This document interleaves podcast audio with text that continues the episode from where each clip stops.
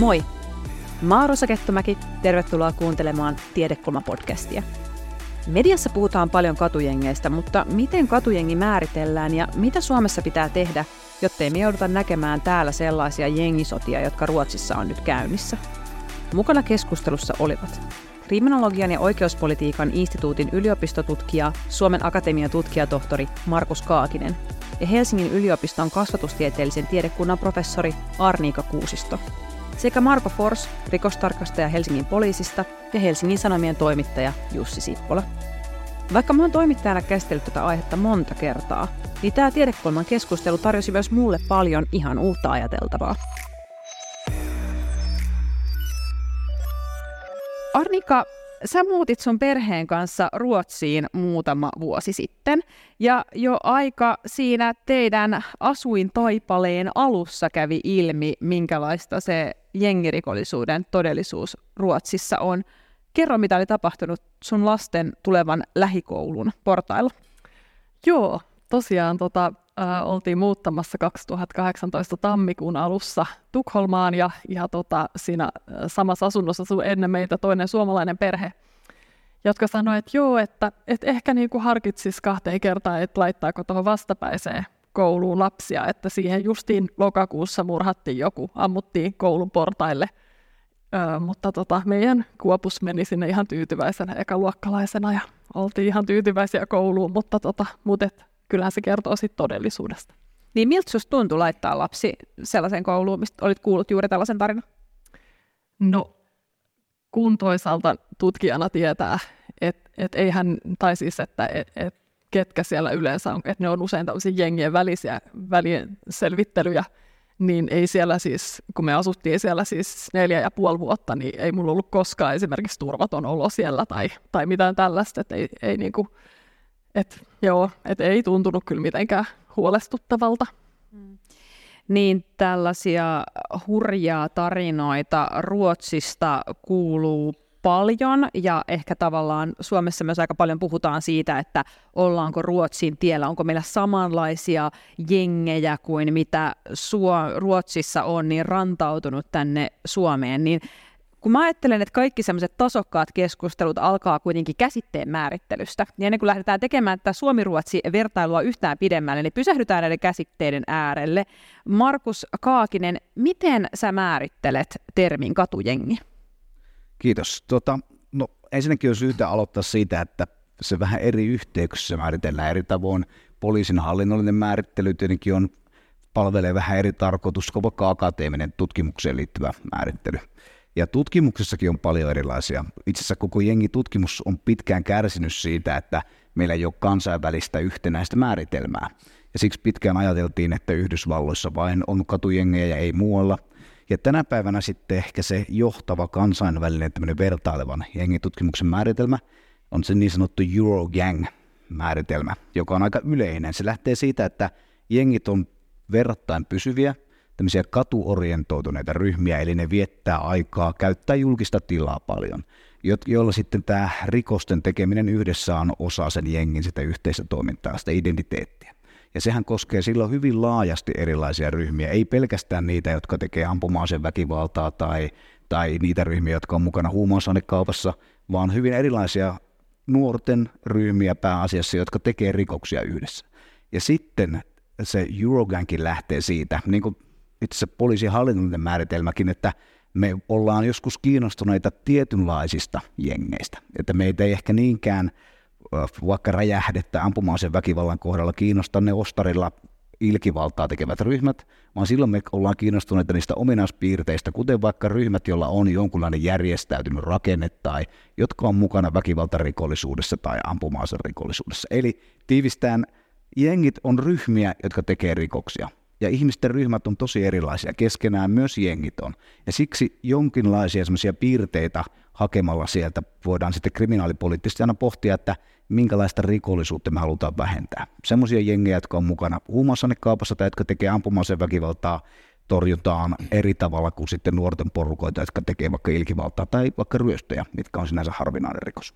Mut me ollaan nyt tässä keskustelussa, jonka otsikko on, että mitä tiedämme katujengeistä. Mm. Jos tavallaan, ja meille varmaan kaikille kuitenkin on jokseenkin selvää, mm. minkä tyyppisestä rikollisuudesta meidän on tarkoitus puhua, niin miten sä tässä kontekstissa määrittelisit sen no, tavallaan, uskon, mikä on ollaan, katujengi? Mä uskon, että me ollaan tänään kokoonnuttu puhumaan järjestäytyneistä katujengeistä, ehkä näin sanottuna.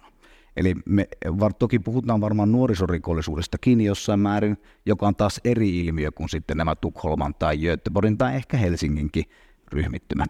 Eli mä sanoisin, että kat, järjestäytyneet katujengit on juuri näitä ryhmittymiä, joilla on joku alueellinen identiteetti ja jolla on vaikutusvaltaa alueellisesti, jotka tekee jo vakavampia ja väkivalta- ja huumausainerikoksia. Eli ehkä se järjestäytyneet katujengit on hyvä termi siihen, ja muistetaan kuitenkin, että kaikki katujengit ei ole järjestäytyneet, kaikki ei tee ampuma-aserikoksia.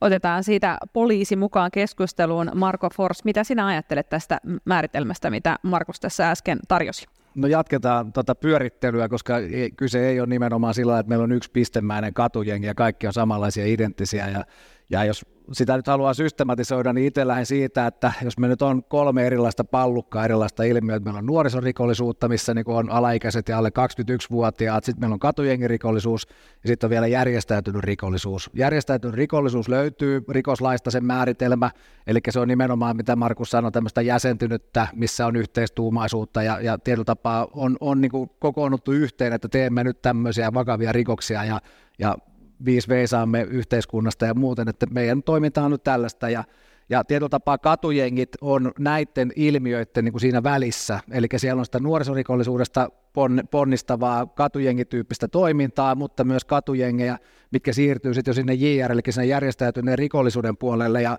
siihen liittyen meillä on esimerkiksi kaksi tuomiota jo, missä katujengi on tuomittu niin järjestäytyneen rikollisryhmänä, ja, ja tajuaa sillä lailla, mitä Markus selitti, että koska jos me otetaan tämä Eurokängin määritelmä, niin hyvin pitkälti se ottaa huomioon myös ne nuoret, mitkä hengailee ostareilla, ei välttämättä te aiheuta kuin niinku yleiselle ja järjestykselle häiriöä, tekee hyvin jotain lieviä rikoksia, niin siinä mielessä voi sanoa, että meidän Suomessa niin kuin poliisin hallinnollinen katujengin määritelmä on ehkä jopa kansainvälisesti verrattuna aika tiukkakin vielä, että me lähtökohtaisesti ei lasketa sinne mukaan niitä alaikäisiä, mitkä hengailee ja aiheuttaa sitten sille YITlle ongelmia, mutta tota, ei ole niin yhtä identtistä katujengien ryhmää, vaan ne jossakin tietyssä kehitysvaiheessa näitä kolmea, kolmea eri ilmiötä, ja tietenkin sinne nuorisorikollisuuteen kukaan niistä ei enää palaa parikymppisenä, mutta tota, ne voi siirtyä sinne JR-puolelle, tai ne voi jäädä siihen katujengitasoon, tai ne voi hajota sitten siitä omille teilleen.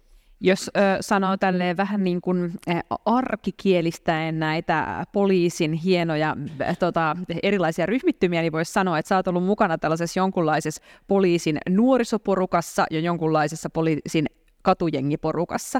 Niin kerro vielä vähän tarkemmin, että mitä kaikkea tähän katujengirikollisuuteen liittyvää olet tehnyt? Joo. No siis nyt vajaan vuoden verran on ollut tutkinnanjohtajana katujengirikoksia tutkivassa ryhmässä Helsingissä. Meidän alueena on koko toi pääkaupunkiseudun nämä laitokset, eli Itä-Uusimaa, Länsi-Uusimaa ja Helsinki, ja sitä ennen oli viisi vuotta tutkinnanjohtajana ryhmässä, mikä tutki kaikki alle 18-vuotiaan epäilystekevät rikokset Helsingin alueella, ja, ja tietyllä tapaa, kun äsken kuvasin sitä kehitystä, niin, niin se näkyy myös siinä selkeästi, että ne asiakkaat, ketkä mulla on ollut siellä alaikäisenä siinä nuorisoryhmässä, niin niistä osa on siirtynyt sinne katujengiteemaan, ja näkyy tavallaan siellä äänes niin tuttuina edellisestä ryhmästä, eli osa menee sitä väärää putkea pitkin. Mm. Jussi Sippola, olet tosiaan Helsingin Sanomien toimittaja ja olit Hesarin Tukholman kirjeenvaihtajana nyt. Palasitko kuukausi sitten takaisin Suomeen? Joo, suurin piirtein kuukausi sitten tota, palasin Tukholmasta ja semmoinen kolme ja puoli vuotta oli kirjeenvaihtajuus siellä Tukholmassa.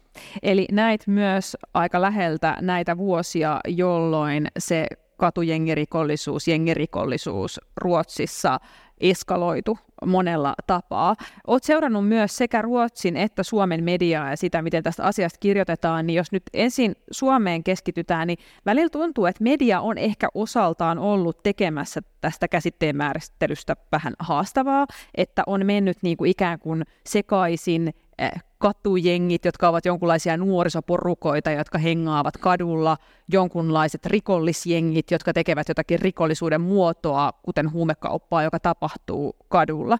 Niin kuinka vaikeaa toimittajana on löytää ne oikeat termit tästä teemasta kirjoittaessa?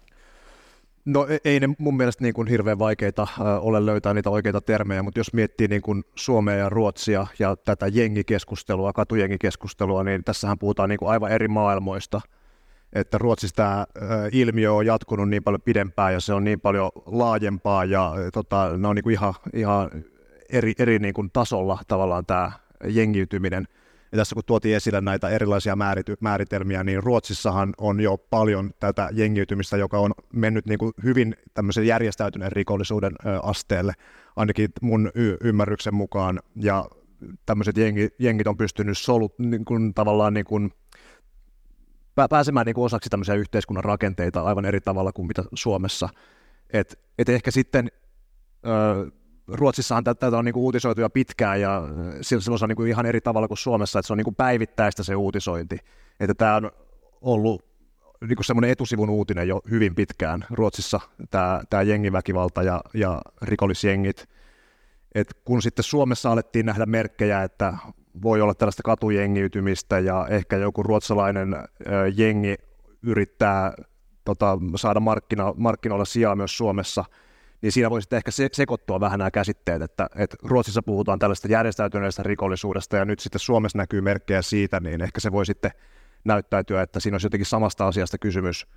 Niin kuin tavallaan siinä on niin kuin samoja piirteitä, mutta on niin kuin ihan eri mittakaavasta kysymys. Niin mikä merkitys tavallaan tällä Suomi-Ruotsi-vertailulla on siihen, että ne käsitteet saattaa sekoittua, jos halutaan löytää joku termi, joka kuvaisi jotenkin samantyyppistä kehitystä Suomessa ja Ruotsissa, vaikka ne ovatkin jollain tavalla ehkä niin kuin todella kaukana toisista? No mun mielestä on ihan hyvä niin kuin vaan kyllä puhua tästä asiasta Suomessakin ja niin kuin tehdä näitä käsitteitä selväksi, mutta ää, ehkä, ehkä voi ajatella, että Ruotsissa niin kuin ehkä tästä asiasta puhun, siellä on nyt ehkä niin kuin herätty siihen, että mun kolmen vuoden aikana äh, huomasi, että, että siellä tuli paljon tämmöisiä lausuntoja, että Ruotsin olisi pitänyt alkaa puhua tästä asiasta aiemmin ja äh, Suomessahan tästä Ruotsin tiestä on tullut myös tällainen niin kuin poliittinen väline, mitä nostetaan sitten eri tavalla esiin, mikä saattaa sitten hämärtää sitä keskustelua, mutta pidän niin kuin tosi hyvänä, että tästä asiasta puhutaan Suomessa ja tarkastellaan tätä eri näkökulmista. Mm. Arnika, tosiaan olet nyt täällä Helsingissä kasvatustieteellisessä tiedekunnassa professorina, mutta aikaisemmin työskentelit Ruotsissa. Miltä osin äh, tutkimus, jota olet tehnyt, niin liittyy tähän katujengi-ilmiöön ja miten? Joo, mä olin tosiaan lapsuuden ja nuorisotutkimuksen professorina viisi vuotta Tukholman yliopistolla, mutta tota, sen ajan itse asiassa tein tänne Suomeen Helsingin yliopistolla johdin tällaista radikalisaation ennaltaehkäisemistä koulussa tarkastelevaa akatemiahanketta. Ja, ja siinä meillä oli äh, reilu 4000 vastaajaa äh, lukiolaisia ja ammattikoulu- tai ammattioppilaitoksissa olevia nuoria. Ja sitten tota, itse asiassa yksi tämmöinen 2019 syksyn ylioppilaskirjoituksissa oli psykologian kysymyksessä kysyttiin radikalisaation – ennaltaehkäisemiseen liittyviä, ää, tai siis liittyvä kysymys, ja, ja tota, sit meille analysoitiin myös se aineisto, ää, ja sitten haastateltiin 45 ää, nuorta, että tavallaan siinä tarkasteltiin just niitä ennaltaehkäisemiseen ja koulutuksen, ää, koulutuksen roolia tässä radikalisaation ennaltaehkäisemisessä niin tässä hankkeessa. Ja mikä oli keskeinen tulos, mikä tästä hankkeesta sai, jäi käteen? No, se on tietysti vähän vaikea. Me ollaan kirjoittu iso määrä artikkeleita siitä, mutta, tota, mutta et jotenkin ehkä se on eniten se, eh, tai, tai mietin sitä jotenkin yhteiskuntaan kiinnittymisen kautta.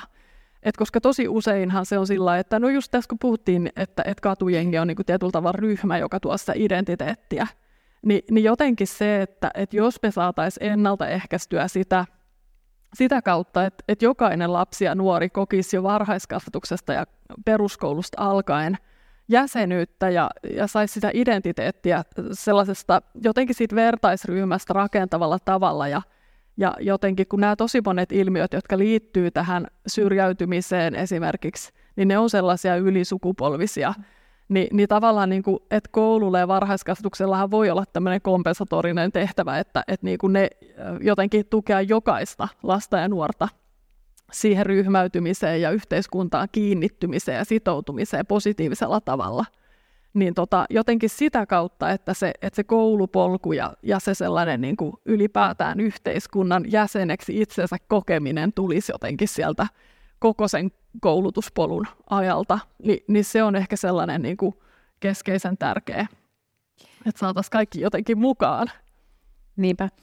No tästä tuli nyt varmaan ihan hyvin äh, selville se, että tähän liittyy tämmöisiä niin kuin toisiinsa linkittyviä vähän erilaisia rikollisuuden ilmiöitä, just sitä nuorisorikollisuutta ja sitten toisaalta on tätä niin kuin järjestäytyneitä rikollisjengejä. Mutta keskitytään nyt hetkeksi näihin nuoriin, koska näiden nuorten kohdalla niin tilanne on jokseenkin hämmentävä, ainakin itselleni, koska olen lukenut mediasta hyvin tavallaan jos ei nyt suorastaan ristiriitaisia, niin ei täysin yhteen sopivia analyysejä ihan tässä viime viikkoina tai tietoja siitä, että mitä tapahtuu. Nimittäin viime viikolla poliisi piti tiedotustilaisuuden, jonka pääviesti oli, alle 21-vuotiaiden nuorten väkivaltarikollisuus on kasvanut merkittävästi. Alaikäisten tekemäksi epäiltyjen rikosten määrä Suomessa on kolminkertaistunut vuodesta 2015 ja suurinta kasvu on ollut alle 15-vuotiaiden keskuudessa. No, sitten tällä viikolla avasin Helsingin Sanomat. Siellä oli kriminologi Matti Näsi, äh, Markuksen kollega, kertomassa, että hän ei havaitse tilastoista nuorisorikollisuuden kasvua. Päinvastoin Näsin mukaan Suomen nuoriso on isossa kuvassa kunnollisempaa ja nuorisorikollisuutta on vähemmän kuin koskaan mittaushistorian aikana. Niin kun näitä peräkkäisillä viikoilla kattelee, niin kyllä siinä herää kysymys, että kumpi tässä nyt sitten antaa vääristynyttä kuvaa todellisuudesta. Olko kriminologi ensin selittää? Mistä Joo. on kyse? Mä voin sen jälkeen jatkaa. No niin, sä voit kertoa sitten, miten asiat oikein oikeasti on. M- mutta joo, terveiset Matille vielä. Ja minusta tämä ei ole ehkä sinänsä ristiriita, vaan se on eri näkemyksiä siihen kokonaisuuteen. Ja meidän on tosi tärkeää säilyttää myös semmoinen laajempi historiallinenkin perspektiivi, kun me puhutaan näistä nuorisorikolliseen liittyvistä ilmiöistä. Ja kun ja onkin näin, että kaikissa rikoslajeissa ei tämä viimeaikainen kasvu, se liittyy aika rajattuihin. Ryöstön kaltaiset rikokset on todella pieni osa semmoista kokonaisrikollisuutta. Eli vaikka ryöstöt kasvaisi paljon, se nuorten kokonaisrikollisuus ei välttämättä lisäänny lainkaan vielä siitä, tai se ei näy siinä. Ja onkin näin, että kun lähdetään vaikka 90-luvulle, niin meidän tämän päivän nuoret elää turvallisempaa arkea monessa mielessä. Ja se on tosi tärkeää, että se ei unohdu varsinkin tämmöiset omaisuusrikokset vielä 90-luvulla oli paljon yleisempiä. Mutta sitten tämä viimeaikainen muutos, mistä meillä ei edes ole, ole vielä kovin monipuolisesti aineistoa, niin näyttää keskittyvän enemmän nimenomaan tämmöiseen niin sanottuun katuväkivaltaan. Ja kyllä mä oon Matikas siitäkin samaa mieltä, että kyllä me myös sitä kyselytutkimusta tarvitaan niistä kokemuksista ja teoista. Ja nyt Krimon nuorisorikollisuuskyselyssä sitä tänä keväänä kerätään. Toivottavasti koulut ympäri Suomen on mukana ja tota, sitten nähdään, saadaan lisää tietoa. Mutta voi, voi olla ilmiöissä, kuten yhteiskuntapolitiikassa muutenkin, voi olla, että taloudessa menee jossain lujaa ja yleisesti huonosti tai päinvastoin. Myös rikollisuudessa voi olla näin, että kokonaisrikollisuus kehittyy tiettyyn suuntaan, mutta sen sisällä on rajatumpia haasteita ja usein vielä niin, mikä täytyy aina muistaa. Valtaosa on kaikesta rikollisuudesta, etenkin tämmöisestä vakavammasta rikollisuudesta, tekee varsin pieni määrä ihmisiä kaupungeissa. Nuorten kohdalla esimerkiksi nämä ryöstelyporukat, Marko tietää tästä enemmän, mutta on pieni määrä ihmisiä, mitkä tekee valtaosan kaikista rikoksista. Eli nämä on ikään kuin molemmat totta samanaikaisesti. Ehdottomasti näin, mutta koko ajan täytyy tietenkin seurata, että se ei tarkoita sitä, jos me on nähty lasku, että se jatkuu loputtomasti, ja myöskään se, jos me nähdään tietyissä väkivaltarikoksissa, poliisin tietoon tulleissa rikoksissa kasvua, ei tarkoita sitä, että, että sekään jatkuisi loputtomasti. Marko Fors, haluatko Joo. avata tämän vastakkainasettelun takaisin vai oletko tyytyväinen tähän analyysiin siitä, että molemmat on oikeassa samaan aikaan? Kyllä me ihan samoilla linjoilla ollaan siinä mielessä, että kun pitää erottaa nimenomaan se kokonaisrikollisuus sieltä, että, ja se, että onko se, perustuuko se poliisin tilastoihin vai perustuuko se kyselytutkimuksiinkin, niin sekin on eri asia, että onko siellä sitä piilorikollisuutta ja kuinka aktiivisesti ilmoitellaan eri asioista, mutta se on niin totta, että kokonaisrikollisuus, me katsotaan kaikenlaisia näpistyksiä, vahingontekoja ja niitä omaisuusrikoksia, mitä, mitä Markus sanoi, niin, niin varmasti pitkällä juoksulla on menossa hyvään suuntaan, mutta kyllä sekin on samaan aikaan totta, että ennen kuin lähdin itse nuorisoryhmästä pois, niin kyllä niitä ryöstöjä tuli niin kuin rytinällä ovista ja ikkunasta sisään ja se nousu oli niin kuin ihan konkreettinen ja sitä ei selitä mikään ilmoituskynnys tai mikään muukaan, vaan se oli ihan oikeasti konkreettista nousua Ja sitten se, että osittain sitä voi varmaan selittää vaikka alle 15-vuotiaiden osuutta siitä, että joku koulut vaikka aktivoituu ilmoittamaan pahoinpitelyä ja niin edespäin, mutta ne ei lähtökohtaisesti ottaa sitä ryöstörikoksia, ja jos verrataan vaikka pahoinpitelyä ja ryöstöön, niin ryöstö on jo semmoinen selkeästi enemmän rikollisen luonteen omaava teko, missä sä käytät tai uhkaat väkivallalla toista ja viet häneltä tai yrität viedä omaisuutta, niin se on vähän erilainen kuin se, että sulla on vaikka koulun pihalla tappelu, missä lyödään, niin ne on aivan eri luontoisia ja itse niin kuin, etenkin ne ryöstön nousu, niin se on se kaikista huolestuttavin ilmiö näissä. Jos irrotetaan nyt tästä muusta nuorisorikollisuudesta nimenomaan nämä niin kuin, jengeihin liittyvät rikollisuuden muodot, niin keitä nämä nuoret on, kuinka paljon niitä on ja millaista rikollisuutta ne sitten tekee. Mikä niinku tavallaan se sun kuva siitä on? No, mulla on tämmöinen pulajan kriminologin jako siitä, että mitä, mitä se nuorisorikollisuus pitää sisällään. Eli jos mä jaan sen niin kuin kolmeen eri, eri lohkoon ja, ja siinä ekassa lohkossa on niitä ns. nuoria poliisia ja rosvojen lapsia, mitkä tekee rikoksia ja näpistelee ja niin edespäin, ja riippumatta siitä, että puuttuuko viranomaiset niihin, niin tavallaan se rikollisuus loppuu iän myötä. No sitten taas siellä ihan toisessa äärilaidassa on sitten niitä nuoria, ketkä tulee hyvin haasteellista ongelmista perheistä, heillä on päihde, mielenterveys, rikollisuusongelmia niin kuin puolin toisin ja, ja tietyllä tapaa se putki on niin kuin tehty sieltä neuvolasta asti tavallaan sinne ja, ja sitten yhteiskunta yrittää sitä viranomaisten toimesta jollakin tavalla helpottaa. Ja sitten taas ehkä mä sijoitan sen porukan, mikä voi ajautua sinne katujengeihin sitten taas tähän keskelle siten, että siellä on tietynlaisia haasteita, olisi kuitenkin ehkä jonkunnäköiset mahdollisuudet pärjätä niin kuin yhteiskunnassa ja tehdä, tehdä ihan niin kuin normaalia töitä, mutta kuitenkin sitten ehkä houkuttaa tämä rikollinen ura ja se puoli enemmän. Se voi olla, että sulla koulussa menee vähän huonommin, sä et näe sitä, hän sanoo, että hän en, mä en halua tällaiselle matalapalkka-uralle vaikka, ja vaan mä haluan samanlaista kuin mun kaverit, mä näen netistä, kun ne pistää sinne rahatukkoja ja vilauttelee aseita ja, ja hienoja autoja ja kaikkea muuta bling blingia ja tavallaan haluaa siihen sitten valita. Mutta tämä on tämmöinen niin kuin yksinkertaistus, että mitä, mitä kaikkea sinne löytyy. Ja, ja tietenkin suurin osa on näitä, mitkä tavallaan on sitä kokeilua ja se menee ohi, ohi itsestään. Ja sitten on hyvin pieni ryhmä sitten ehkä näitä kahta muuta. Mm. Mennään sitten siihen Ruotsin tiehen ja kysymykseen, että on, onko Suomi sillä tiellä. Niin kun toivon tätä käsitteen määrittelyn tarkkuutta tähän keskusteluun, niin ää, Jussi, kun sinä olet sitä Ruotsin tietä sieltä lähietäisyydeltä katsonut, niin miten sä määrittelisit sen, että mi, mikä se niin kuin, Ruotsin tie jengirikollisuudessa on? Varmaan kun Suomessa puhutaan siitä Ruotsin tiestä, niin kun on havahduttu siihen jengirikosongelman laajuuteen ja tähän väkivaltaan, mikä Ruotsissa on, niin siis sehän tarkoittaa yksinkertaisesti mun näkemyksen mukaan, että ei haluta, että sama, mitä Ruotsissa tapahtuu, tapahtuu niin kuin Suomessa. Ja siihen Ruotsin tie-käsitteeseen voidaan sitten liittää äh, erilaisia asioita riippuen siitä käyttäjän niin kuin tavoitteista. Mutta se, sen mä näkisin siis yksinkertaisimmillaan, mikä on mun mielestä ihan helposti ymmärrettävää, että ei, ei haluta, että käy Suomelle niin kuin Ruotsille. Ja jos mietitään tätä, niin kuin missä vaiheessa se Ruotsin tie, että abstrakti tie jollakin tavalla alkoi eskaloitua nyt tässä viime vuosina, niin miten kuvaisit sitä muutosta, mikä Ruotsissa tapahtui esimerkiksi siinä aikana, kun olit siellä kirjavaihtajana?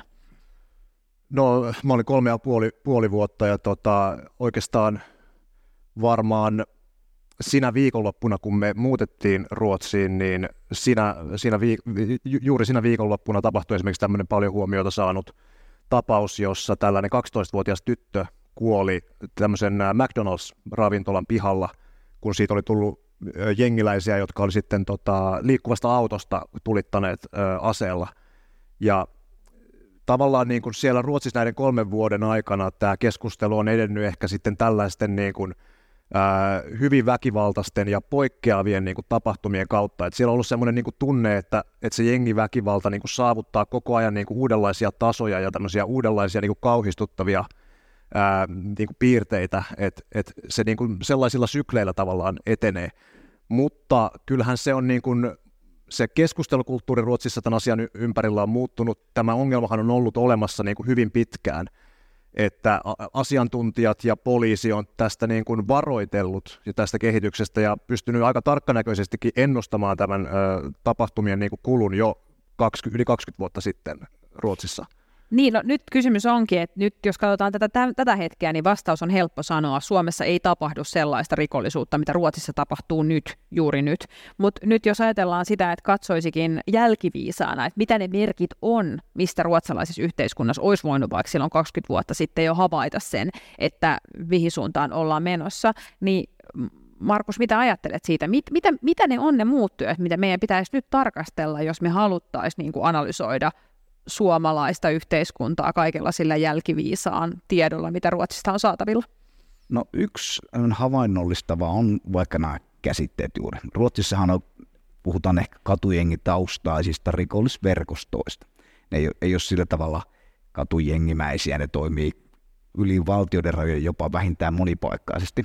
Ja sitten samaan aikaan me Suomessa puhutaan kuitenkin niistä alueellisesti kehittyvistä ryhmistä, joilla on vaikutusvaltaa, jotka tekee kuitenkin jo vakavia rikoksiakin, ja sitten tosiaan tämä nuorisorikollisuus vielä erikseen. Mutta että jos mä jatkan sille jatkumon tiellä, mistä, mistä pulakriminologi vieressä kertoi, niin tota, nämä Ruotsin ryhmät on menneet ja eteenpäin siinä jatkumolla, ja samaan aikaan, tai, ja samaan aikaan ryhmien määrä on kasvanut. Eli ehkä tämä, mistä KRP jo puhuu järjestäytyneen rikollisuuden kanssa, kolmen koon riski, kasvu, kansainvälisyys ja koveneminen. Ja tämä on nähty kaikki siellä Ruotsissa.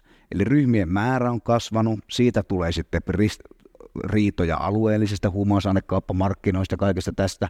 Samalla tulee se kansainvälistely, nämä ryhmittymet on hyvin verkottuneita. Tämä Suomenkin operaatio kertoo tietenkin paljon siitä, että siellä täytyy olla niitä huumausaineita, saatavuus hyvä, että sä pystyt laajentamaan sitä verkostoa sitten Suomeen ja sitten koveneminen. Eli kun päästettiin niiden ryhmien määrä isoksi, niin sitten tulee myös semmoinen itse itseään vahvistava ilmiö. Eli voit, ehkä voisi verrata tämmöiseen hurrikaaneen, joka saa lämpimästä merivedestä voimaa. Ja silloin tulee niitä, esimerkiksi nämä Ruotsin ryhmittymät on semmoisia tänä päivänä tietynlaisia rekrytointikoneistojakin jo, missä on tämmöisiä eri-ikäisiä ryhmiä, ja sitten nuoremmat, vanhemmat teinit rekrytoi nuorempia esimerkiksi. Ja siinä ehkä se, mistä Ruotsia varoitettiin aikanaan, että kun tämä ongelmia alettiin nähdä, 2010 tuli poliisi oma raportti, kriminologit oli varoitelleet 90-luvulta alkaen. Ja sitten kun niitä ei pysäytetty, niin nyt sitten se ilmiö on aivan erilainen, mitä torjutaan. Niin, tässä on nyt tämä tämmöinen äh, kriminologin, poliisin, KRPn, keskusrikospoliisin näkökulma, mutta jos e, ennen kuin annan lisää puheenvuoroja siihen laitaan, niin kysyn täältä, Arniika, sinulta, että mitkä sitten olisi ollut ne muualla yhteiskunnassa havaittavissa olevat varhaiset merkit siitä, missä olisi voinut nähdä, että on syntymässä maaperää jollekin sellaiselle, mikä voi synnyttää tällaista rikollisuutta? Joo, no kyllä mä nostaisin tässä tosi tärkeänä sellaisen eriytymiskehityksen, että, että jos ajatellaan vaikka koulua, niin, niin koulu on kuitenkin Suomessa, meillä on vielä aika pitkälti kaikki lapset käy lähikoulua. Ja Ruotsissahan mm, siellä on niinku semmoinen itsekriittinenkin keskustelu siitä, että onko se koululaitos rikki, koska tota Suom- Ruotsihan on yksi ainoita valtioita maailmassa, ellei ainoa ainakin Euroopassa, jossa tota verorahoilla saa tehdä voittoa, siis koulujen ylläpitäjät. Eli tavallaan se on siis siellä taloudellisesti kannattavaa siis pyörittää koulua, ja sitten kaikki voitto, niin saa, siis sen saa oikeasti niin kuin laillisesti antaa tota, tavallaan sijoittajille. Ja, ja, tota, ja tässä on nyt sitten se ongelma, että koska siellä – siellä niinku, totta kai vanhemmat äh, hakeutuu, siis hakee lapsilleen hyvää koulua, kun Ruotsihan, ei, Ruotsihan tippui tavallaan PISA-tuloksissa jo ennen kuin Suomen alkoi tavallaan käyrä mennä alaspäin. Ja, tota, ja, ja sitten se, että koska siellä on aika paljon yksityiskouluja, niin sitten se, että, että sellaiset perheet, joilla tavallaan se semmoinen koulutus on tärkeää, niin ne hakeutuu sitten tavallaan äänestää jaloilla ja hakeutuu sellaiseen kouluun omien lastensa kanssa, johon pitää niin kuin synnäriltä ilmoittaa lapsensa jonoon. Ja, ja se tarkoittaa sitä, että, että tavallaan ne perheet, jotka jää sinne niin sanotusti sinne niin kuin lähikouluun, niin, niin tavallaan se, se porukka jakautuu paljon aikaisemmin kuin mitä Suomessa. Et Suomessa sama tapahtuu ehkä niin kuin siinä vaiheessa, kun osa menee lukioon ja osa ei tai, tai, tai niin kuin jossain muissa jotenkin vaiheissa, mutta et, et meillä Suomessa on kuitenkin hyvin vahva se semmoinen lähikouluperiaate ja jotenkin se, se on pitkälti sellainen suojaava tekijä siinä, että et ketä sä tunnet ja että et ketkä on tavallaan sellaisia just näitä idoleita, joilla on sitä bling-blingiä, niin riittääkö siihen bling-blingiin tavallaan niin kuin joku vähän kevyempi. Mutta uskotko tavallaan, että esimerkiksi Suomen koulujärjestelmä voi jollain tavalla suojella Suomea siltä kehitykseltä, mikä me nähdään Ruotsissa? Riittää, riittääkö se tavallaan lähi, koulujen suosiminen siihen? Noin kaksi eri kysymystä. Niin. Siis mä uskon ehdottomasti, että se on suojaava tekijä.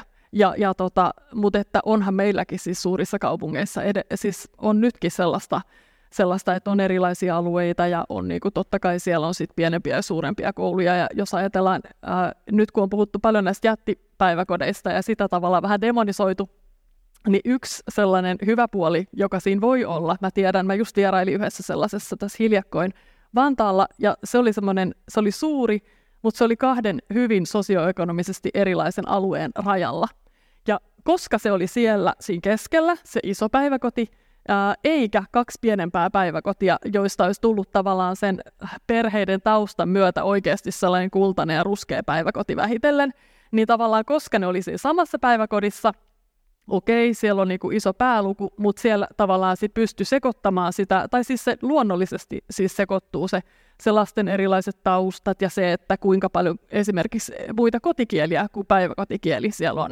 Koska Vantaallakin niin se vaihtelee 5 prosentista 97, että kuinka paljon kotitaustoissa on muita kuin suomea tai ruotsia päiväkotikieltä kotona puhuvia. Se on ihan valtava ero, jos te mietitte, että tota, siis 5 versus 97.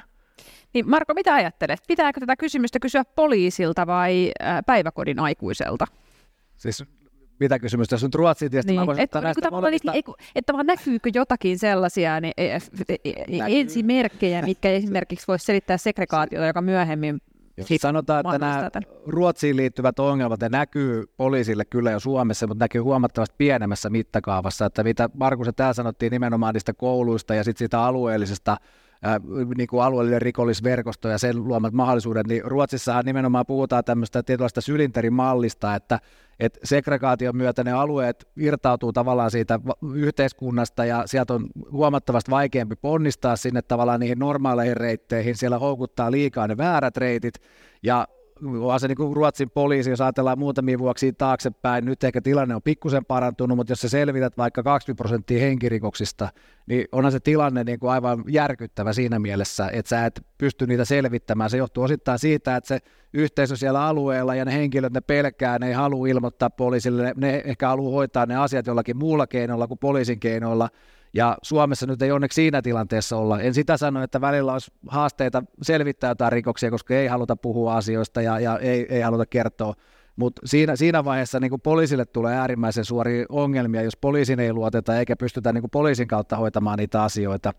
Ja mitä nyt puhuttiin noista kouluista vielä, niin, niin onhan se niin kuin sillä lailla selkeää, että vaikka poliisi tekee ennaltaestävää työtä, niin kyllä me ollaan loppupeleissä sitten kuitenkin se perälauta siellä, että kyllä se niin kuin ennaltaestävä työ pitää tehdä nimenomaan siellä koulussa, perheissä ja sosiaalityön puolesta ja saada tavallaan ne sieltä jo nuoresta lähtien kasvamaan oikeaan suuntaan, eikä siten, että poliisi puuttuu sitten vaikka teininä siihen, kun alkaa tulee jotain uusia tai ensimmäisiä rikoksia tai muuta, vaan se työ pitää tehdä jo aikaisemmin ja luoda ne mahdollisuudet. Ja jos nyt vielä sanon tuosta Ruotsin tilanteesta, niin niin onhan meilläkin niin kuin vaikka pääkaupunkisella segregaatio on kiihtynyt, maahanmuuttajien integraatio on kuitenkin aika haasteita täynnä oleva asia, että sieltä ne kumpuaa ja se, että jos me vaikka katujengirikollisuutta katsotaan ja verrataan perinteiseen järjestäytyneen rikollisuuteen, niin eihän siellä ole sellaisia alueita, että täältä kasvaa perinteistä järjestäytynyttä, että täältä kasvaa moottoripyöräjengiä vaikka tietyltä alueelta, mutta tälle se on niin tyypillistä ja sen takia se on äärimmäisen vaikea siihen niin puuttuu myös, mm. että se on niin tiivistä sitten ehkä se toiminta siellä.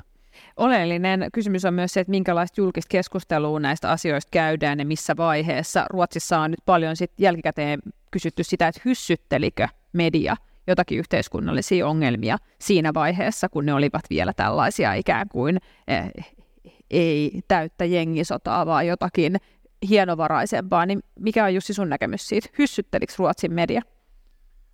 No siitä on, mun lähtee vaikea tekemään sellaista niin kuin, tosi syvällistä media-analyysiä, mutta sen niin kuin, ää, nämä kolme ja puoli vuotta, milloin mä asuin Ruotsissa ja seurasin tätä tilannetta sekä ruotsalaista mediasta että myös niin kuin, omien lähteiden ja haastattelujen ja erilaisten reportaasien kautta, niin näiden kolme ja puolen vuoden aikana kävi selväksi kyllä se, että no, mä esimerkiksi tapasin tota, rikoskirjailija Jens Lapiduksen, joka on myös asianajaja, ja hän on niin kuin näiden molempien ammattiensa kautta niin kuin ollut, ollut siis tekemisistä rikollisuuden kanssa, niin hän esimerkiksi sanoi, että Ruotsiin olisi pitänyt tota, aloittaa tästä keskustelua jo kymmenen vuotta reilusti kymmenen vuotta aikaisemmin, että siinä sitä keskustelua leimasi sellainen ää, ää, tietynlainen hyssyttelyn ilmapiiri. Se, se myönnetään nyt Ruotsissa. Ja, ja mistä, se, niin kuin, mistä se johtuu? No, jos ajatellaan vaikka poliittista keskustelua, niin tämä tavallaan maahanmuuton ongelmista puhuminen ja tämä rikollisjengit, niin oli pitkään Ruotsissa aika lailla ruotsidemokraattien jotenkin niin kuin yksinoikeutta, ja ruotsidemokraattien tällainen poliittinen nousu Ruotsissa on ajoittanut samoihin vuosiin tämän niin kuin jengirikollisuuden eskalaation kanssa, ja muut poliittiset puolueet teki niin kuin tietoisen linjauksen, että he niin kuin eristää tämän ruotsidemokraatit ää, erinäisistä syistä, ja ne syyt oli laajasti hyväksyttyjä myös ruotsalaisessa yhteiskunnassa, että siellä oli tota, ää, tällaisia hyvin niin kuin rasistisia ja natsistisia niin kuin piirteitä tässä puolueessa, jota tämä puolue sitten on pyrkinyt niin kuin aktiivisesti kitkemään. Mutta nyt tämän kolme ja puolen vuoden aikana, mitä mä ö, asuin Ruotsissa, niin Ruotsissa käytiin muun muassa vaalit, niin siinä tämä jengirikollisuus ja maahanmuuton ongelmat olivat jokaisen puolueen niin kuin kärkiteemoja, että se on niin kuin muuttunut ihan täysin se poliittisen keskustelun luonne ö, tässä kymmenen vuoden aikana. Niin Markus, mitä ajattelet siitä, että millä tavalla meidän pitäisi puhua maahanmuutosta silloin, kun me puhutaan näistä rikollisuuden ilmiöistä ja näiden kahden asian yhteyksistä toisiinsa?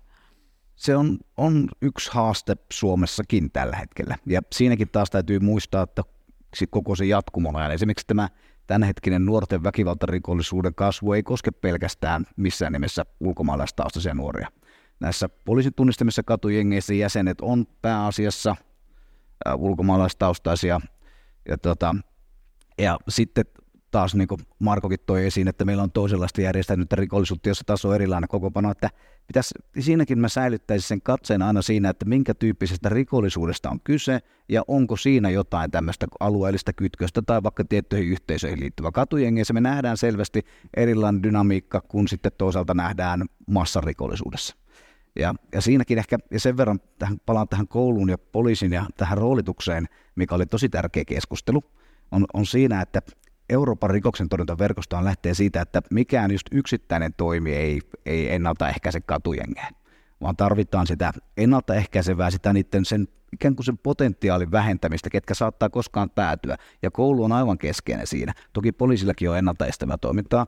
Sitten toinen on niiden verkostojen niiden jengien tai rikollisten verkostojen, miksi niitä, mitä ne ryhmät milloin onkaan, niiden toimintaan puuttuminen. Ja siinä semmoinen poliisin työ ja varsinkin tämmöinen kohdennettu pelote, eli semmoinen tiedetään ne ryhmittymät, tiedetään keihin että kohdistetaan tiedustelua, poliisityötä ja pyritään vaikeuttamaan niiden ryhmien toimintaa. Ja sitten kolmas, mikä on erittäin tärkeää, meillä Suomessa onkin pitkä agrediperinne esimerkiksi, on näistä jengeistä ulos aktiivisesti auttaminen. Ja oikeastaan kaikissa näissä Ruotsi oli vähän sitten myöhässä. Ja, ja me ei tietenkään haluta, haluta olla.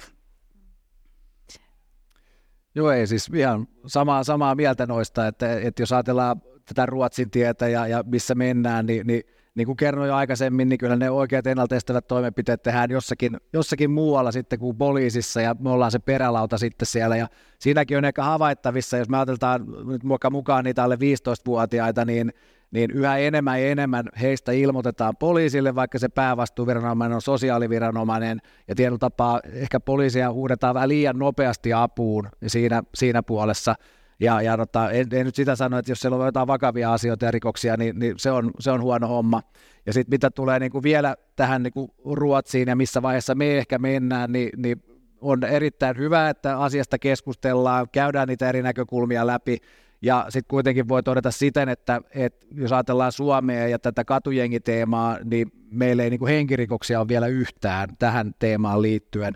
Et vakavia väkivaltarikoksia on kyllä ja, ja on henkirikosten yrityksiä, mutta kuuntelin tuossa just pari viikkoa sitten ruotsalaisen kollegan esitystä, niin kyllä se oli aika karua karua kateltavaa se, että missä hän näyttää siis tilastolta, että joka viikko joku, joku tota, niin ampumistapaus on ja, ja henkiä lähtee ja niin edespäin, niin onhan siellä niin kuin tilanne karannut aivan todella kauas jo siitä, että mikä nyt on millään tavalla niin kuin ymmärrettävää. Puhutaan Ruotsin tiestä, sen lisäksi näissä keskusteluissa usein vilisee Tanskan malli, koska Tanskassa on tehty aika äh, rajujakin poliittisia toimenpiteitä, säädetty lakeja ja annettu poliisille lisää toimivaltuuksia, jotta tähän rikollisuuden äh, muotoon voidaan puuttua. Niin äh, Markus, mitä ajattelet sit siitä, että miltä osin Suomi voisi ottaa mallia sitten näiden ratkaisujen löytämiseksi muista Pohjoismaista? Me itse tehtiin kollega Emmo Vilmanin kanssa tämmöinen katsaus tanskalaisista ja ruotsalaisista vakavan nuorten ryhmiin ja jengeihin liittyen väkivaltarikollisuuden torjuntakeinoista. Ja ensimmäinen ehkä vähän tylsä havainto oli se, että mitään semmoista hopealuotia ei ole näissäkään maissa, eli ei ole mitään supertehokkaaksi tai aina ja kaikkialla toimivaksi löytyviä. Mutta on semmoisia pienempiä signaaleja ja esimerkiksi Tanska ja Ruotsi kumpikin on myös, vaikka me usein puhutaan sitten näistä vaikkapa lakien koventamisesta, mikä on oma tärkeä kokonaisuus keskustella tietenkin, mutta näissä maissa on laajasti erilaisia alueellisia tukimuotoja, moniammatillista toimintaa, jolla tuetaan perheitä ja näitä nuoria. Ja sitten on Tanskassa, nyt myös Ruotsissa on toki myös sitä kovempaa jengilainsäädäntöä. Ja niin kuin Markokin toi jo esiin, niin sinänsähän meidän oma järjestäytyneen rikollisuuden koventamisperustetta on voitu jo käyttää nytkin katujengin tapauksia jossain määrin. Mutta tuota, Ruotsissahan nyt on puhuttu siitä niin kuin törkeän ampuma rikoksen koventamisesta, mikä tuli voimaan tämän vuoden alussa. Ja se ehkä viestii sitten sitä, että halutaan ehkä tehdä tämmöisiä täsmä jengirikollisuuteen liittyviä lainsäädäntöjä, että ei lähdetä koventamaan esimerkiksi rikostuomioita kautta linjan, vaan nimenomaan sellaisia, joilla ajatellaan, että voidaan haidata, haidata näiden ryhmittymien toimintaa. Ja varmasti onkin näin, että poliisi saa siitä että käyttöön uudenlaisia pakkokeinoja ja, ja keinoja haidata näiden verkostojen toimintaa. Ja toinen on tietenkin, mitä Ruotsissa nyt tuli voimaan, on myös tämä kaksinkertaiset rangaistukset näiden rikollisjengien toimintaan liittyvissä rikoksissa, ja missä meilläkin on jo jonkunlainen koventamisperuste itse. Mutta tiivistäisin sillä tavalla, että tietenkin tätä lainsäädäntökeskustelua kannattaa muissa Pohjoismaissa seurata, Muistan, että meillä lainsäädäntöä jonkun verran jo onkin täällä, mutta sitten muistaa myös sen keskustelun pohjalla, että ja seurataan myös sitä muuta, mitä tehdään. Musta hyvä esimerkki yksi on Tanskassa tällaiset nuorisolautakunnat, jossa tämmöinen moniammatillinen tiimi kokoontuu pohtimaan nuoren rikoksentekijän kohdalla sitä, että mitkä olisi semmoiset sopivat seuraamukset juuri tälle nuorelle. Ja nyt siitä, siitä on saatu lupaavaa näyttöä, että näyttää siltä, että silloin kun tämän moniammatillisen tiimin suosituksia noudatetaan, se nuori harvemmin uusii sen rikoksensa.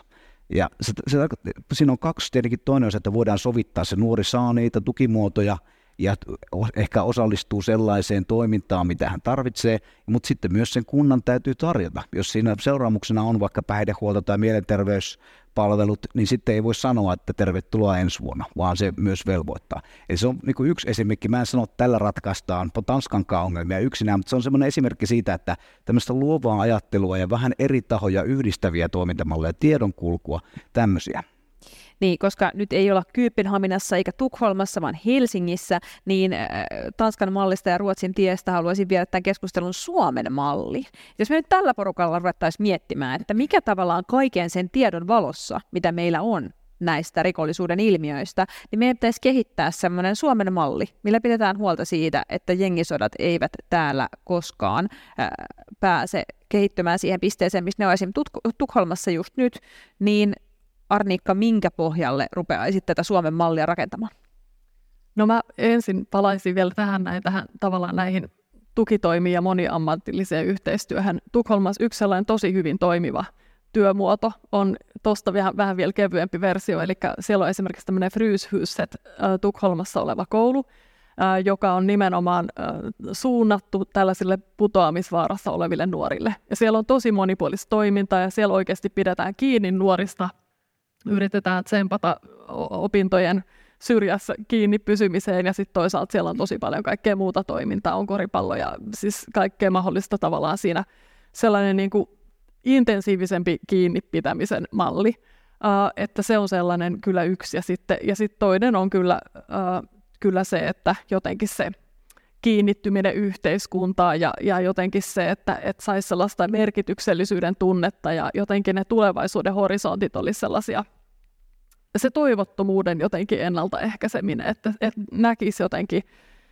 näkisi ne omat mahdollisuudet työelämästä ja opiskeluelämästä, niin sen jotenkin tulevaisuushorisontin sillä että siellä on muitakin vaihtoehtoja, että sellaisia rakentavimpia, positiivisia, merkityksellisiä vaihtoehtoja jokaisen lapsen ja nuoren kohdalla, niin, niin se olisi semmoinen aika tärkeä.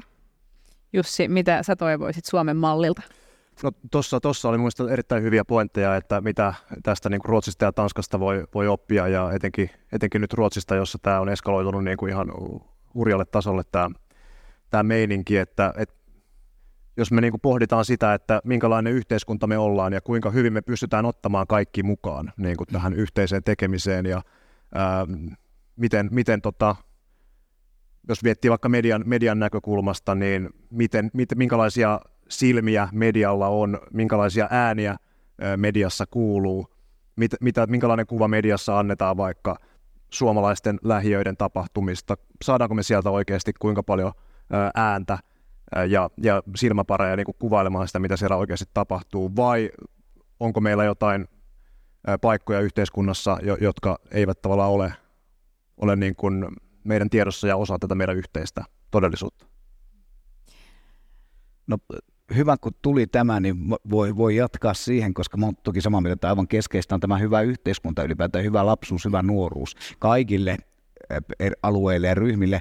Sen päälle sitten jatkaisin kaksi. Toinen on se, että meidän täytyy parempaa huolta pystyä pitämään näistä meidän jo toistuvia vakavia rikoksia tekevistä nuorista. Eli siinä on nähty silloinkin, kun se nuorisorikollisuus on laskenut, niin meillä on koko ajan ollut oikeastaan sama määrä niitä rikoksen uusioita. Eli siihen se on se yl- positiivinen kokonaiskuva on peittänyt sen, että me ei ole kovin hyviä sitten löytämään sellaisia tukimuotoja näille nuorille. Toki Marko tietää enemmän varmaan poli- poliisitoiminnassakin siinä olisi, olisi äh, uusien työkalujen paikka, mutta että, että meidän pitää saada sellaisia työmuotoja, ja nythän oikeusministeri onkin yhtä pilotoinut, jossa saataisiin laaja tuki semmoiselle ja rikos erityinen, koska nämä nuoret ei kiinnity enää samalla tavalla lastensuojeluun tai vaikka päihdekuntoutukseen, kun, kun se on jo se rikollinen elämä siellä mukana.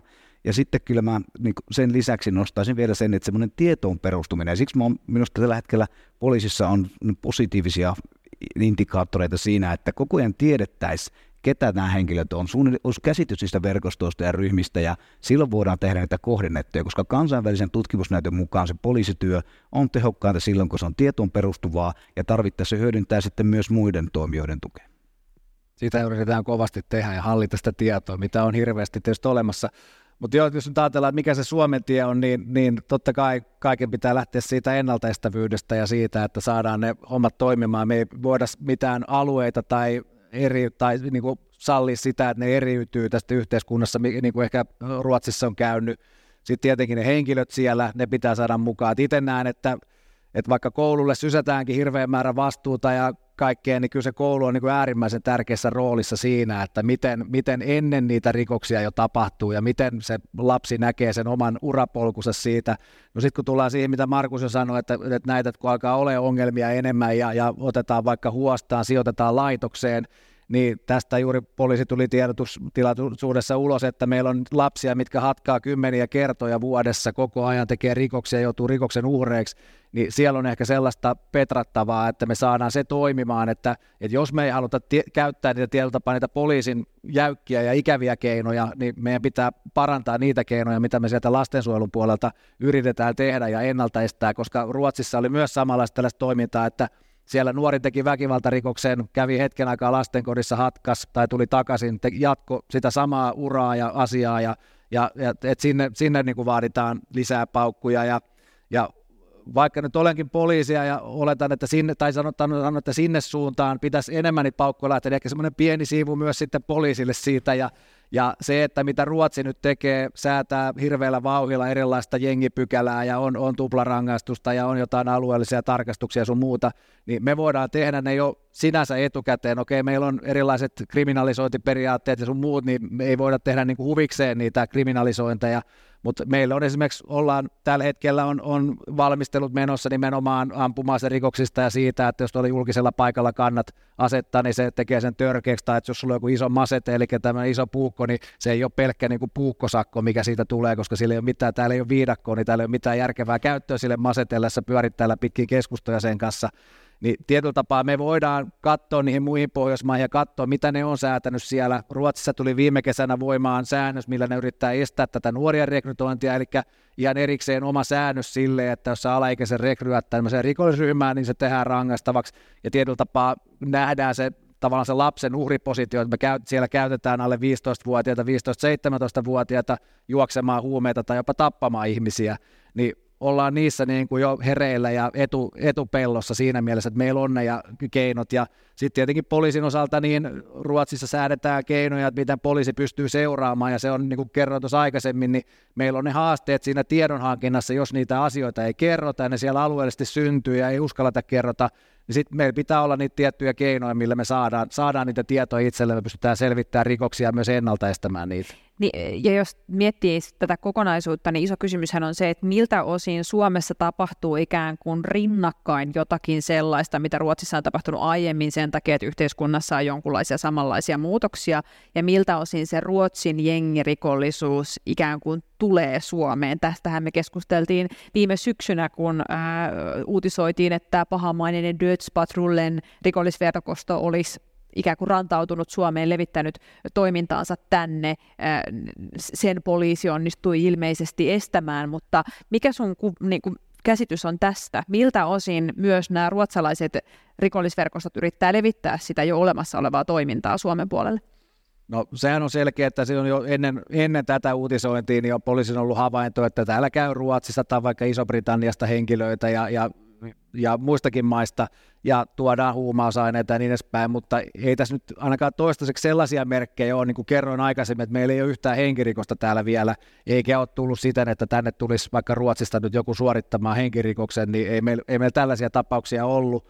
Ja totta kai se riippuu paljon siitä, että miten meidän nämä yhteiskunnan toimijat toimia, miten poliisi pystyy toimimaan ja estämään niitä rikoksia ja olemaan kartalla, ja, tai niin kuin Markus sanoi, hankkimaan sitä tietoa siitä, että, että oman ryhmän tehtävä on nimenomaan toimia tuon teeman parissa, hankkia sitä tietoa, käsitellä sitä tietoa ja saada tavallaan sitä kuvaa siitä, että mitä tapahtuu. Jos meille tulee vaikka kahden ryhmän välistä jännitettä ja niiden välille niin kuin väkivaltaisuuksia, niin ei ne ole sellaisia, että ne ilmoittaa poliisille, että hei, että mua tuossa lyötiin puukolla, että, että ne tulee ehkä jotain muuta kautta ilmi sitten. Ja, ja sitten tietenkin ne kaikista vakavimmat tapaukset tulee, tulee, mutta siinä on omat haasteensa, mutta ei, en ole nähnyt itse vielä sellaista kehitystä, että tänne yritettäisiin niin kuin oikeasti jalkauttaa niitä toimintamalleja, ja jos ajatellaan sitä Ruotsin menoa, niin en mä tiedä, onko ne itsekään oikein tietoisia, että mikä se heidän toimintamalli on, että se on, se on semmoista niin kuin, ehkä ei niin järkiperäistä ja toimintaa, vaan se on kierre, mikä on syntynyt, lähtenyt jostakin väkivaltaisuuksista, mikä ruokkii sit itse itseään, jos siinä ei päästä puuttumaan viranomaisten toimesta.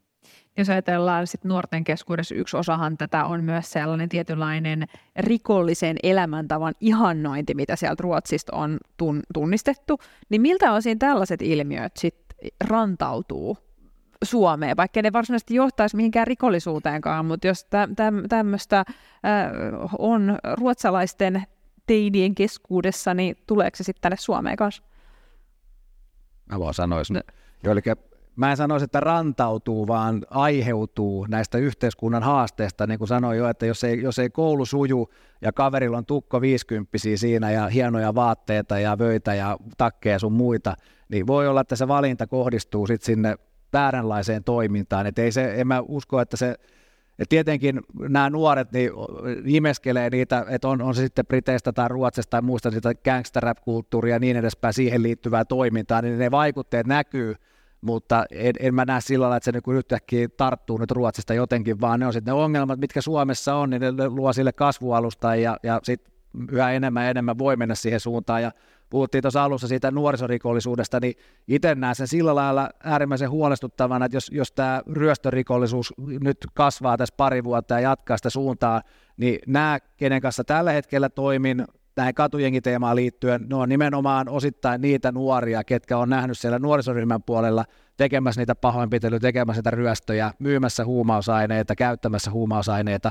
Eli siellä on sitä kasvualustaa siellä nuorisorikollisuuden puolella enemmän, mitkä ohjautuu sitten sinne katujengiteeman puolelle. Hmm. Joo, tästä puheenvuorosta on hy- hyvä jatkaa, että mä, mäkin näkisin niin, että semmoinen nuorisokulttuuri sinänsä on ylirajaista. Se ei, se ei tule, ennen vanhaa ehkä tuli tietyt LP-levyt tai, tai tuota, muodit tuli Tukholmasta, nykyään ne tulee sosiaalisen median kautta mistä vaan. Ja tietenkin viime vuosina on puhuttu tämmöistä varsinkin englantilaista, englannista tulevasta tämmöistä jostain nuorisokulttuurista liikkeestä, jossa ajatellaan, että vähän ihaillaan nyt tämmöistä pahistelutyyppistä, ja, mutta se, niiden kohdalla me ollaan aina oltu jo tuota, nuoren Wertherin kärsimyksestä alkaen ollut huolissaan, että kulttuuri tuhoaa nuoret. Ja, että, mutta on, on tietenkin syytä ajatella näin, että on semmoisia nuoria ja semmoisilla alueilla, semmoisissa perheissä, semmoisissa tilanteissa, kelle, kelle semmoisilla voi olla paljonkin merkitystä, että, että mitä ihaillaan, mitä ajatellaan hyväksyttävänä tai mitä minun kaltaiseni nuori voi tehdä tai tekee. Sillä voi olla paljonkin merkitystä, mutta jokaista naapurin sarista tai karista se luultavasti ei, ei, ei tee ryöstelijää. Mutta nuorisokulttuuri aina muuttuu ja semmoisia ilmiöitä voi toki tulla, jossa, jossa se ihailun kohde voi olla tällainen. Tä, tässäkin niin kuin Ruotsi on niin kuin ihan e, erilainen kuin Suomi, että kuinka tämä jengirikollisuus on lävistänyt kulttuuri niin monella eri tavalla Ruotsissa. Siis tästä tehdään niin kuin koko ajan Ruotsissa erilaisia kirjoja, erilaisia TV-sarjoja ja sitten esimerkiksi tämä gangster-kulttuuri ja musiikkikulttuuri niin kuin on Ruotsissa todella todella isoa, että mun mielestä on hienoa kyllä, että, että kaikki suomalaiset ö, oppii puhumaan ruotsia ja muuta, mutta ehkä meitä nyt suojaa tältä ruotsalaisen gangsterrapin niin kuin valloitukselta tämä heikko kielitaito. Jotain hyötyä siinäkin, että ei jakseta ruotsia opiskella. Mutta siis kyllä mä nimenomaan tähän näin toisin sen, että, että jos ei ole niitä muita vaihtoehtoja, tavallaan just se positiiviseen kiinnittyminen ja just se, että mitä sä näet sun mahdollisina tulevaisuuden tavallaan polkuina – niin jos tavallaan semmoinen näköalattomuus, että jos ei sulla ole muita vaihtoehtoja, niin sit sä haet sen ryhmän ja sun identiteetin sit sieltä jengistä. Että, ja sitten toisaalta se just, että jos ei ole töitä, niin sit, sua, sit sulla on paljon isompi kiusaus lähteä hakemaan sitä massia sit jostain kadulta. Tai siis sillä, että, mutta että jos sulla on vaihtoehtoja ja, ja jotenkin se semmoinen positiivinen näkökulma siihen, niin, niin sitten sit tavallaan sun on paljon todennäköisempää valita se, se positiivinen. Tämä on ihanaa, että sä lopetit tähän positiiviseen tämän kommentissa, mutta ihan ennen kuin avataan keskustelua tota noin, to- toisiin suuntiin tähän loppuun, mä haluan kysyä sitä, että pelottaako teitä tämä jengirikollisuus, koska kyllähän se, minkä takia tämä herättää niin paljon tunteita yhteiskunnassa, niin liittyy siihen, että ihmisiä pelottaa. Se ajatus siitä, että yhtäkkiä kadulla onkin sitten joku rikollinen, joka tulee jonkun puukon kanssa pöllimään mun tavaroita, mitä mulla on mukana, niin se, sellaista pelkoa tuntuu olevan ilmassa. Niin onko teillä jotain pelkoa, mikä liittyy tähän aiheeseen, Andri? Mä jotenkin haluan luottaa siihen, että, että on kuitenkin tosi paljon hyvää ja, jotenkin siinä, että me pystytään pitämään vielä aika hyvin kiinni aika suuressa osassa ikäluokkaa. Ja, ja jotenkin mulla on nyt tällä hetkellä uusi tutkimushanke, jos me tarkastellaan lasten eksistentiaalista resilienssiä, eli olemassaoloon liittyvää hyvinvointia. Ja, ja tavallaan se, että, että just luodaan niitä sellaisia oman paikan löytymiseen liittyviä ja merkityksellisyyteen liittyviä jotenkin ituja siellä koulujärjestelmässä ja varhaiskasvatuksessa, niin mä jotenkin haluan luottaa siihen, että se kantaa aika pitkälle. No entäs Jussi, pelottaako sua? No e-, ei, ei mua siellä Ruotsissa pelottanut eikä mua pelota täällä Suomessakaan, mutta kyllähän tämä niin kuin aiheuttaa sellaista surua tavallaan, että mihin, mihinkä pisteeseen Ruotsi on ajautunut ja jos mietitään tätä jengirikollisuuden niin kuin näitä ammuskeluja ja näitä räjäytyksiä ja pommiiskuja, mitä Ruotsissa on ja siellä saattaa olla siis ihan vaikka jotain yhden palstan uutisia, että nyt oli ammuskelu täällä mm. tai räjähdys täällä. No eh, ehkä ne ei ole yksipalstaisia, ne on vähän isompia, mutta joka tapauksessa mä oon aina miettinyt sitä, että jos siellä lukee, että kukaan ei niin kuin loukkaantunut tai kukaan ei kuollut räjähdyksessä, niin sitten voi tulla semmoinen fiilis, että okei, no mahtava juttu, että mennään eteenpäin, kukaan ei edes kuollut mutta sitten minkälaiset niin kuin kerrannaisvaikutukset sillä on, että jos sun naapurissa räjähtää tai jos sä todistat ammuskelua jossain urheilukentällä tai metroasemalla, niin siitä tulee ihan hirvittävät kerrannaisvaikutukset, joiden niin kuin vaikutusta on ehkä vaikea meidän nähdäkään vielä. Tähän, anteeksi, mä vaan nopeasti sanon tuohon, mun mielestä oli tosi hyvä, mitä toit tuossa viimeisenä myös, että, että tavallaan silloin, kun se tapahtuu siinä omassa, niin kuin, omalla alueella, että ei ollut yhden palstan uutinen silloin, kun oli Söderissä, kun tapahtui tavallaan niin kuin hyvällä alueella. Kyllä. Uh, niin silloin yhtäkkiä niin se, se yksi ampuminen olikin niin kuin ihan jättiuutinen kaikissa lehdissä pääuutisena. Silloin kun se tapahtuu Rinkkepyyssä, niin se on se pikku uutinen, että taas jotain tapahtui. että, tota, että silloin kun se tulee siihen omalle takapihalle, niin kuin sanotaan, not in my backyard, niin sit siitä on paljon helpompi pitää etäisyyttä. Kysyn vielä lyhyesti tämän pelkokysymyksen. Pelottaako kriminologia enää mikään, kun niin. tietää kaikesta kaiken? No mä olen ehkä huolissani tietenkin alati tuosta järjestäytyneen rikollisuuden puolesta ja toivon, että sellaista ei, ei tai Suomessahan on ja älkää huolestuko, Suomessa on jo järjestäytyntä rikollisuutta, on ollut pitkään jengejäkin, mutta tietenkin siihen liittyvät, että semmoisen vaikutusvalta yhteiskunnassa ei lisännyt, mutta mä en pidä sitä tällä hetkellä, minä, se ei valvota minua, mutta totta kai aina täytyy olla vähän huolissaan. Ja toinen on se, että rikollisuuden pelko on silleen pirullista, että se ei kohdistu niihin yksilöihin, ketkä todennäköisemmin joutuu uhriksi, tai se ei kohdistu semmoisiin rikoksiin, joita tapahtuu paljon, vaan se on semmoinen vähän yhteiskuntaa läpileikkaava, ja me saadaan päätyä muuttaa meidän asenteita tai rutiineja, vaikka me ei todellisuudessa olla vaaraksi joutua näiden ryöstöjen kohteeksi vaikka. Eli yksi huoli liittyy myös siihen, että että varmasti yhteiskunnassa kestämme sitä keskustelua ja rikollisuuden pelkoakin, ja se pysyisi jollain tavalla myös suhteellisena.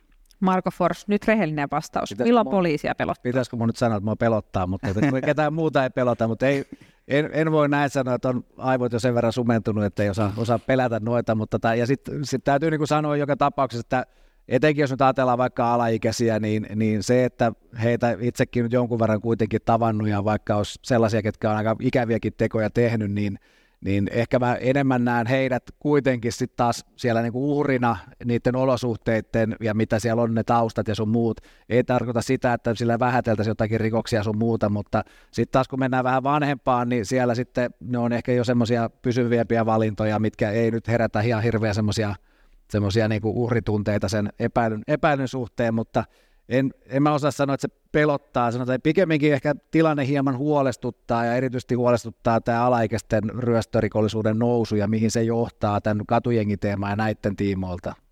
No mutta tämähän luo toivoa ja semmoista positiivista tulevaisuuden kuvaa, että ne ihmiset, jotka ammattinsa puolesta tästä eniten tietävät, niin eivät ole peloissaan. Paljon kiitoksia tästä keskustelusta. Toivotaan, että tästä meidän käsittelemästämme Suomen mallista otetaan onkeen tuolla päättävissä elimissä ja saadaan nämä kaikki hyvät ennaltaehkäisyyn keskittyvät toimet sitten käyttöön. Eli siis kiitoksia vielä kerran kriminologian ja oikeuspolitiikan instituutin yliopistotutkija Markus Kaakinen, varhaiskasvatuksen professori Arnika Kuusisto, sekä rikostarkastajan väitöskirjaa viimeistelevä Marko Fors ja Hesarin toimittaja Jussi Sippola.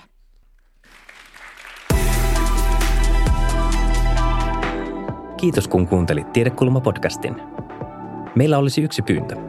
Jos pidit jaksosta, voisitko kertoa sitä kaverillesi? Tiedekulma-podcastin löydät kaikista podcast-palveluista.